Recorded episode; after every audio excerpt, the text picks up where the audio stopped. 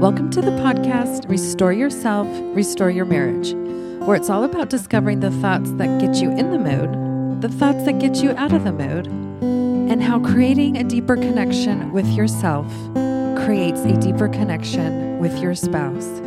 I'm your coach, Shelly Anderson, coaching you through life, love, and intimacy. This is episode number 128 when you're not on the same parenting page. Hello, everyone, and welcome to today's podcast. So, today we are going to talk about something that has to do with parenting. Now, I realize that some of you who are listening don't have any children at all. Some of you have young children who require a lot of your attention. Some of you have teenagers at home and some of you have children who are already grown and have moved out of the house. But while we do cover a parenting issue in this episode, it is more about two people not seeing eye to eye on a specific topic. And that is something anyone in a relationship can relate to, whether you have children or not. Now, the reason I wanted to discuss this topic is because it just happened to me. And it happened just a few days before Christmas when everything is supposed to be going well and everyone is supposed to be getting along, right? Well, it was until it wasn't. Now, everyone faces ups and downs in their marriage and in their relationship, even life coaches. So I think it's important for you to know that I am right there in the same boat as you, where my natural human tendencies and old ways of thinking kick in, and I get stuck not moving forward in the direction that I really want. So, guess what happened last week? For the first time ever, my kids got out of school pretty early for Christmas break way earlier than any other year prior to this. Usually they would get out on December 21st or 22nd. Then we would start traveling for the holidays as soon as they got home from school. But this year, they got out an entire week before Christmas. While we knew it was different, we didn't think too much about it. But it definitely took us out of our routine and out of what we were used to for the holidays. This means we were functioning just a little bit differently.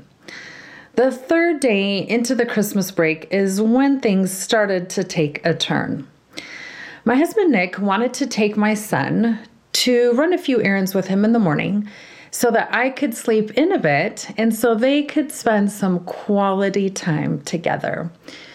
While they were out, Nick bought our 15 year old a hot chocolate and then they went to the store to buy him some special snacks for his allergies. Now, usually, when this child wants some hot chocolate or wants some treats, we ask him to make a choice about the time of day that he would like to have it, since the sugar affects his behavior in a negative way. He usually picks later on at night because he doesn't want the sugar to affect his behavior in a bad way, which would end up with him in his room much earlier than usual. This system has worked out pretty well for us, but we were in the middle of Christmas vacation and the system was not in place like it usually was. So, this cute kid of ours was just going cuckoo by the time that they got home. And I knew immediately that he had had some sugar.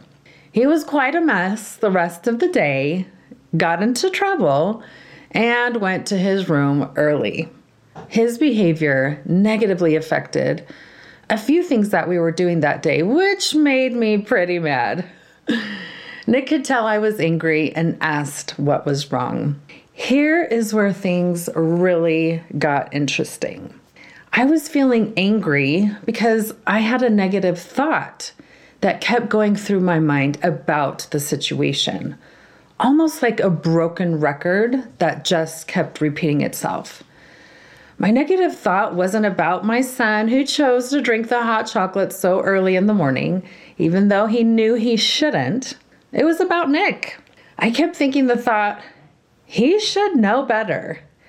He's not helping his son, he's just making it worse for him and for everyone else, too. So when Nick asked me what was wrong, I was able to tell him. I expressed my concern and my frustration. He quickly agreed with me and said he was sorry for giving it to him and that he had made a mistake and that it just didn't cross his mind. He also went on to say that he would be more mindful and more aware of it, especially during the break. Now, while we seem to have resolved the issue, I was still mad, and he could see it. And this led into a completely different discussion, with him wondering why I was still mad when we had talked about it and resolved it. His question actually piqued my curiosity to a very high degree. I was swirling with anger, even in our resolution. But why? He straight out asked me if I wanted to keep talking about it just to make him look bad and make him feel worse and to just keep talking about it over and over. Is that really what I wanted? No, I didn't really want that. I didn't really want my husband to feel bad about a simple mistake. But there was still something there for me, and I wanted to see what that was. But we had things planned for the rest of the day, and we really needed to be walking out the door. We went about our activities, but I was still angry. All right, all right, it was finally time to do some thought work. So I decided I would need to increase my thought awareness. What specific thought was still lingering around in my head about that situation that was triggering me to feel so upset? Usually, I feel so much better after a discussion and solving a problem, but I was feeling worse and I wanted to know why. When we are genuinely curious about ourselves and why we are doing something the way we are, our brain goes on an exciting mission to discover the reason behind it. And our brain really enjoys this type of self discovery mission and it wants to be successful and it wants to deliver us the answer. So I really started to think back to our discussion and the hours and hours that passed by afterwards to see if I could discover any remaining thoughts. It took several attempts to find it over the course of the next two days, but I finally found it. My remaining thought was this He can't rush me when we need to discuss things. there it was. This thought was the trigger to my anger. But why was I so mad about that thought? It's because I was making it mean all kinds of things. One thought led to another, and before I knew it, I was deep in the rabbit hole. I thought, who does he think he is? oh, what? If I bring something up, there's a two minute limit, but if he wants to discuss something, it can last for two hours.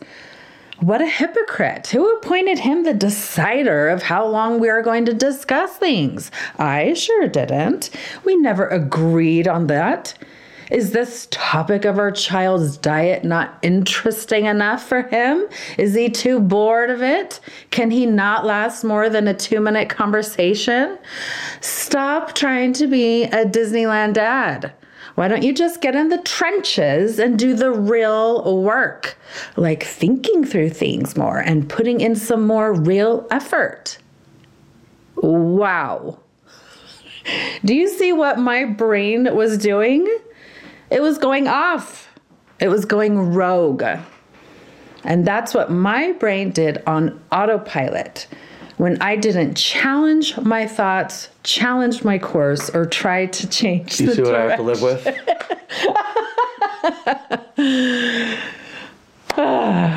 with? These thoughts were full of blame, where I made my husband some kind of tyrant and myself the victim.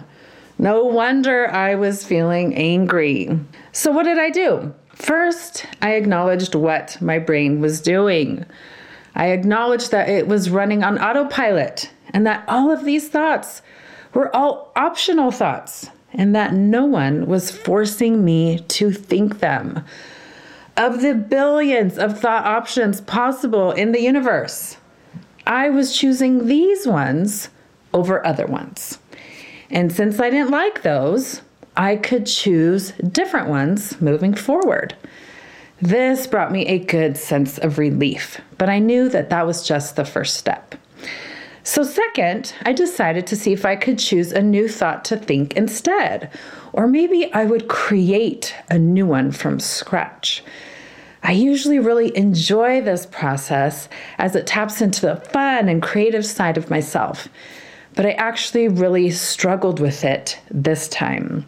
As I reflected on how difficult it was for me to engage in that process, I did something that I absolutely love to do, and that is get spiritual. So the next day, I left to run a final few errands by myself before the holiday festivities started. I got in my car and decided to pray about everything that was going on, especially the negative thoughts that I had been having.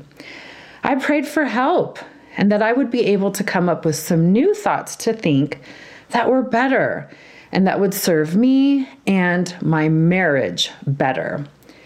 I tried to clear my mind so that the revelation would flow. But no new sentences were coming. Man, this was frustrating.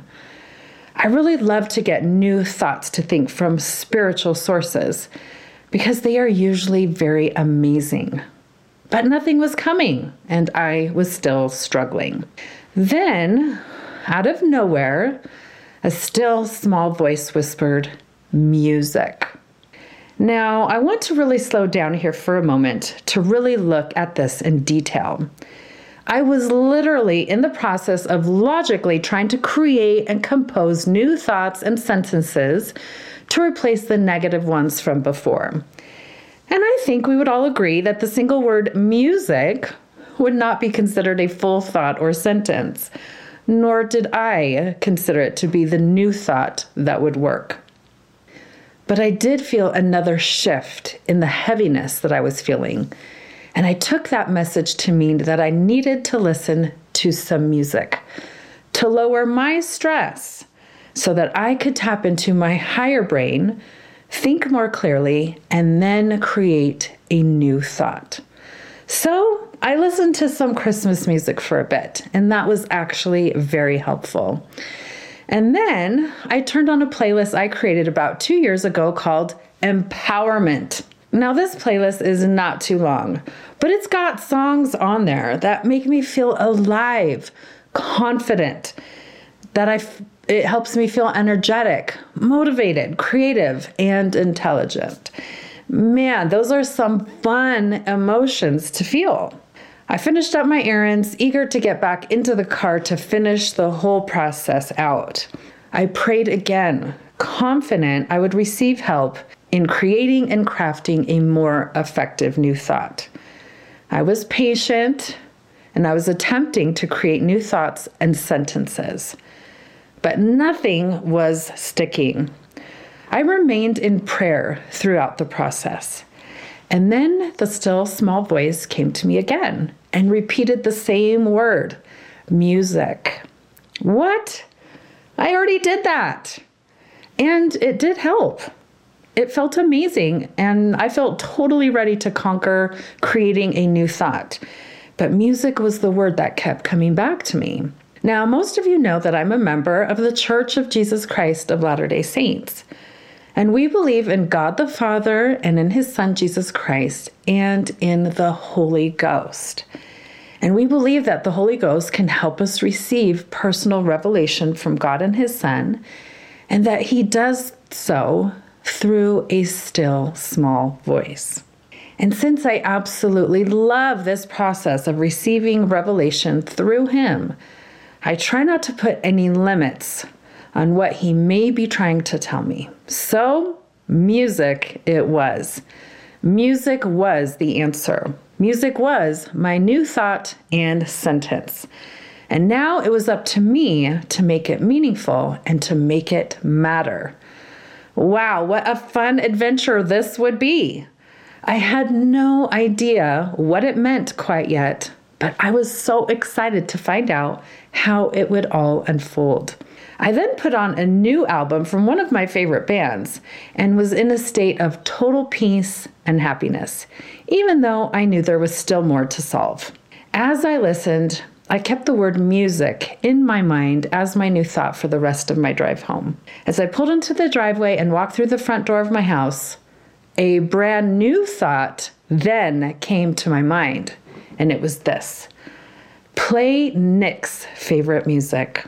I instantly smiled because while there are some bands that Nick and I both really enjoy, there is also a ton of music where we are at total opposite ends of the music spectrum. When this thought came into my mind, I knew what it meant. It meant that I would play the album of a band that I was not too fond of, but one that he loved. I had never done this before. Usually, if we played music in the living room or in the kitchen, it would be something that we both liked. So, this was going to be awesome. I could hardly wait to see his reaction. I walked in, went right over to the speaker, and queued up the music. He was pretty surprised and caught off guard. He wondered why I was doing it and what the catch was. But there was no catch. It was just him and me and the music. And our kids, of course. Now, music wasn't solving our problem, but it was one step in the right direction that allowed me to continue the thought work process with much less stress, a clearer mind, and a deeper connection to Nick. I started making dinner, and he came over to me and just hugged me. We were close. We were committed to each other, even though things had been off for a few days. It felt wonderful. And that's the thing. When we do thought work, we feel better. We feel better. Halfway through cooking dinner, some new thoughts finally started forming in my mind. The kind that I put together on purpose, the kind that I was able to create and craft. And it took me back to our original two minute conversation. And I started to really dive into the idea of a two minute talk and if there was value in that. And I started to actually love the idea.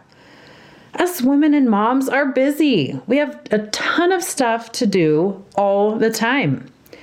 How awesome it could be to know that some problems could be solved quite quickly like in two minutes. How awesome would it be to free up our mental space by not taking two hours to solve something that could take way less time?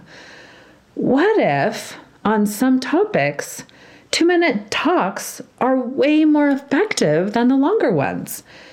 As I was really challenging my original opposition to our two minute talk, I started to realize some things that maybe I hadn't done so well in that conversation either. Did I have any compassion for the fact that we were way off our normal routine and that it's easy to forget things or get a few things wrong in that situation? No, I didn't. Did I forget that my husband is a human and not a robot? and that it's normal for him and me and everyone to make mistakes. See what I get to deal with? I did forget that. I was expecting some kind of husband who remembers every single thing, every single word, every single day, every single minute, every single second, and never make a mistake. Oh my heck. Did I expect the same thing of myself? No, I wasn't. I was thinking he was a hypocrite and I was behaving like one myself. But I was really loving these new thoughts, and they filled me with so much eagerness for the future to see what topics can be satisfactorily solved within two minutes. We sometimes don't realize that our husbands are often much more motivated to comply with our requests when we don't try to make them feel worse than they already do. But us wives can also feel more motivated to agree to things when we feel heard. So, being able to discover which topics merit short talks and which subjects merit longer talks can be extremely useful. But let's not just dismiss the power of a two minute talk because we might be assuming that longer talks are always better. We could always try on a two minute talk for something and see how it works, knowing that if it really merits more time, we can give it more attention later on. But we can always try it on. Trying on a two minute conversation feels so much better than thinking your husband is some kind of superficial tyrant with no backbone. So much better. Now, we all face situations like this in our relationships where we don't see eye to eye, and then our brain goes down a dark and dreary rabbit hole. But let's see if this next week we can try something different and more effective. Let's see if we can use a life coaching approach that incorporates a spiritual approach to our thought structure and our sentence structure. Let's try to increase our awareness of the original thought that causes our suffering, pray for help with our thoughts, listen to music to lower our stress levels, and then get to the work of creating and crafting new thoughts to think on purpose. And let's not be afraid to try on a two minute talk to see what we discover in the process, knowing that for certain subjects, it is way more effective. Because remember, the more you restore this type of intimacy with yourself, the more you restore it with your spouse. Thank you so much for listening today, and we hope that you will join us again next week.